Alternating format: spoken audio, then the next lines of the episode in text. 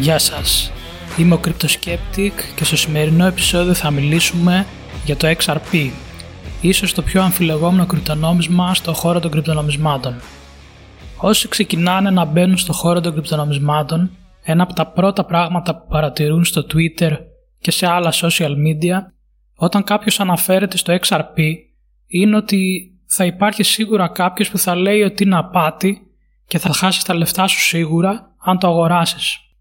Τι ακριβώς ισχύει όμως; Όπως τα ξέρετε πολύ, η Επιτροπή Κεφαλαγορών έχει μηνύσει τη Ripple για τις πωλήσεις που έκανε με το XRP και ότι ήταν παράνομες πωλήσεις ως χρεόγραφο. Δηλαδή οι πωλήσεις του XRP ήταν ένα επενδυτικό συμβόλαιο που υπήρχε μεταξύ των επενδυτών του XRP και της Ripple, της εταιρείας που κατά βάση βρίσκεται πίσω από το XRP. Η υπόθεση εκκρεμεί και τίποτα δεν έχει αποφασιστεί ακόμα. Στο σημερινό επεισόδιο δεν θα μιλήσουμε για την υπόθεση, γιατί είναι νομικό ζήτημα. Εμένα με ενδιαφέρει αν όντως ισχύουν αυτά που ισχυρίζονται πολλοί στο χώρο. Επίσης, να πω σε αυτό το σημείο ότι δεν είμαι σύμβουλος επενδύσεων και ό,τι θα πω στο συγκεκριμένο επεισόδιο είναι καθαρά για εκπαιδευτικούς λόγους, προσωπική μου άποψη. Όλα ξεκίνησαν το μακρινό 2013 όταν κάποιοι προγραμματιστές που συνεισέφεραν κώδικα στο bitcoin αποφάσισαν ότι ο proof of work αλγόριθμος του bitcoin ήταν μη αποδοτικός επειδή σε περίπτωση που το δίκτυο μεγάλωνε ακόμα περισσότερο θα χρειαζόταν τεράστια ποσότητα ενέργειας για να λειτουργεί, οι συναλλαγές θα είχαν μεγάλο κόστος και ο χρόνος που θα εκτελούνταν θα το έκαναν μη βιώσιμος ως μέσο συναλλαγής. Μην ξεχνάμε ότι το white paper του bitcoin έλεγε a peer-to-peer electronic cash system. Έτσι, εντοπίζοντας αυτές τις ατέλειες, σκέφτηκαν πως θα μπορούσαν να φτιάξουν ένα κρυπτονόμισμα που θα συνδύαζε την blockchain τεχνολογία χωρίς mining με γρήγορες και φθηνές συναλλαγές. Έτσι δημιουργήθηκε το XRP.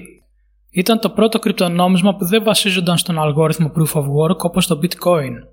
Τα υπόλοιπα altcoins τότε, όπως παραδείγματος χάρη το Litecoin και Precoin, είχαν την ίδια τεχνολογία με το bitcoin με πολύ μικρές διαφοροποιήσεις. Το XRP είχε αρκετά διαφορετική προσέγγιση. Στην αρχή η bitcoin κοινότητα καλωσόρισε τη Ripple σε αυτή την προσπάθεια αλλά πολύ σύντομα θα άλλαζε αυτό. Η μεγάλη διαφοροποίηση στην τεχνολογία και κάποιες διαφορετικές προσεγγίσεις από τη Ripple ήταν και ο λόγος που άλλαξε η γνώμη της κοινότητας προς το XRP.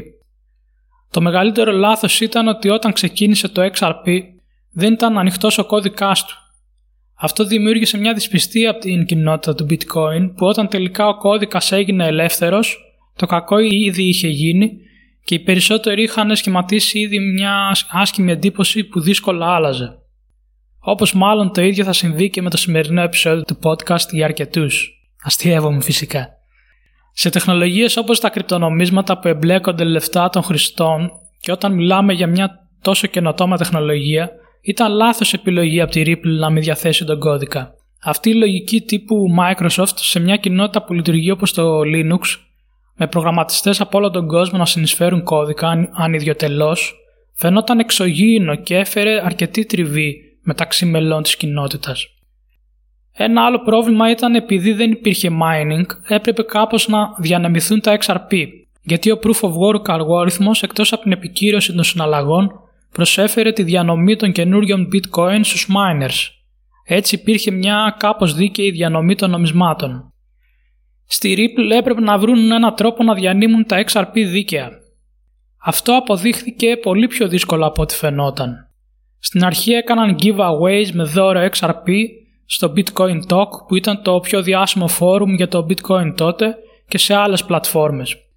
Τελικά αποδείχθηκε και αυτό λάθος γιατί άρχισαν να δημιουργούνται ψεύτικοι λογαριασμοί στο φόρουμ με αποτέλεσμα να πάρουν μεγάλες ποσότητες XRP κάποιοι με όχι και τόσο δίκαιο τρόπο.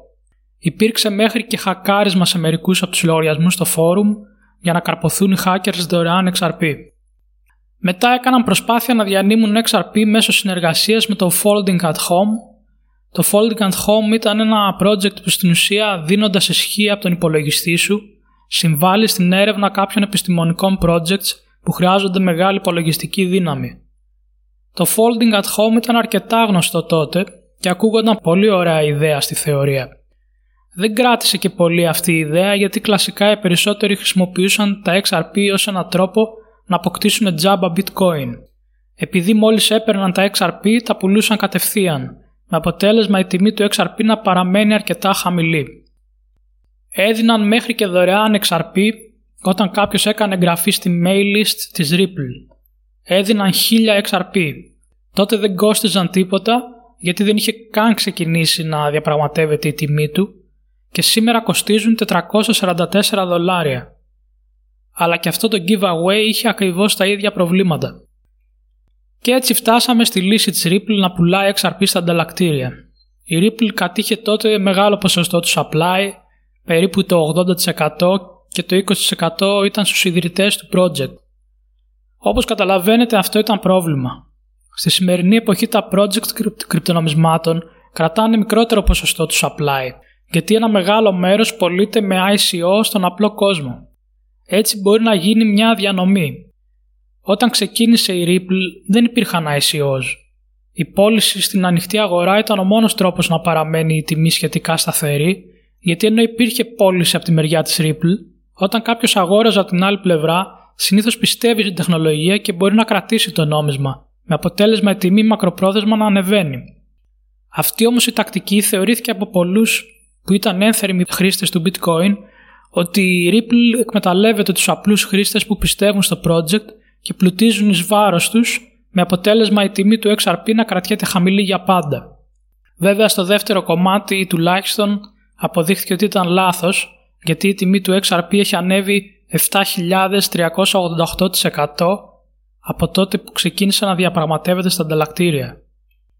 Επίσης η Ripple ήταν από τις μόνες εταιρείες στον χώρο των κρύπτο που ενώ δεν είναι εισηγμένη εταιρεία, βγάζει κάθε τρεις μήνες report με τα πόσα XRP πουλάει στην αγορά.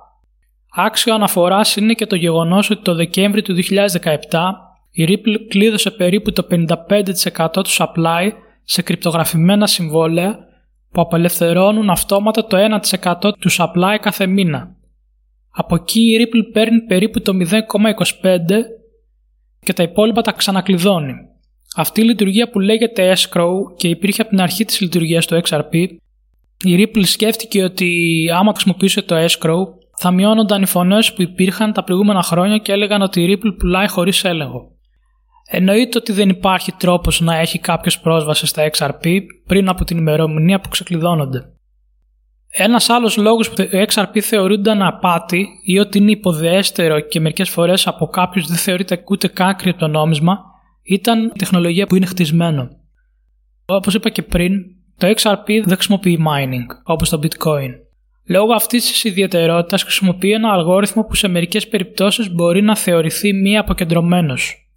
Ο Proof of Work αλγόριθμος χρειάζεται ελάχιστη έως καθόλου εμπιστοσύνη ανάμεσα στους συμμετέχοντες του δικτύου για να λειτουργεί σωστά. Το XRP είχε κάποιους συμμετέχοντες που εμπιστεύεται περισσότερο. Είναι σε μια λίστα που συντηρείται από τη Ripple. Τα πρώτα χρόνια λειτουργίας του δικτύου η πλειονότητα αυτών των συμμετοχόντων στη λίστα ήταν σερβερ που συντηρούνταν από τη, από τη Ripple. Με τα χρόνια, όσο η Ripple έκανε περισσότερες συνεργασίες με εταιρείες και το δίκτυο μεγάλωνε, άρχισαν να μπαίνουν και άλλες ανεξάρτητες οντότητες στη λίστα και έτσι τα τελευταία χρόνια κατέληξε η Ripple να έχει μικρό ποσοστό στον έλεγχό της. Για την ακρίβεια, τους 7 από τους 38 validators. Validators είναι αυτοί που επικυρώνουν σημαντικές αλλαγές στο σύστημα. Στο 18% είναι ο έλεγχος της Ripple. Στο δίκτυο του XRP για να γίνει μια αλλαγή χρειάζεται τη συγκατάθεση 80% των validators. Οπότε βλέπουμε ότι το δίκτυο στη σημερινή του μορφή μπορεί να πει κάποιος ότι είναι αποκεντρωμένο. Από τη στιγμή που αποφάσεις για αλλαγές μπορούν να πάρθουν και χωρίς συγκατάθεση της Ripple. Σε αυτό το σημείο να κάνω ένα μικρό διάλειμμα για να αναφέρω τους τρόπους που μπορείτε να με στηρίξετε αν σας αρέσει το περιεχόμενο του podcast.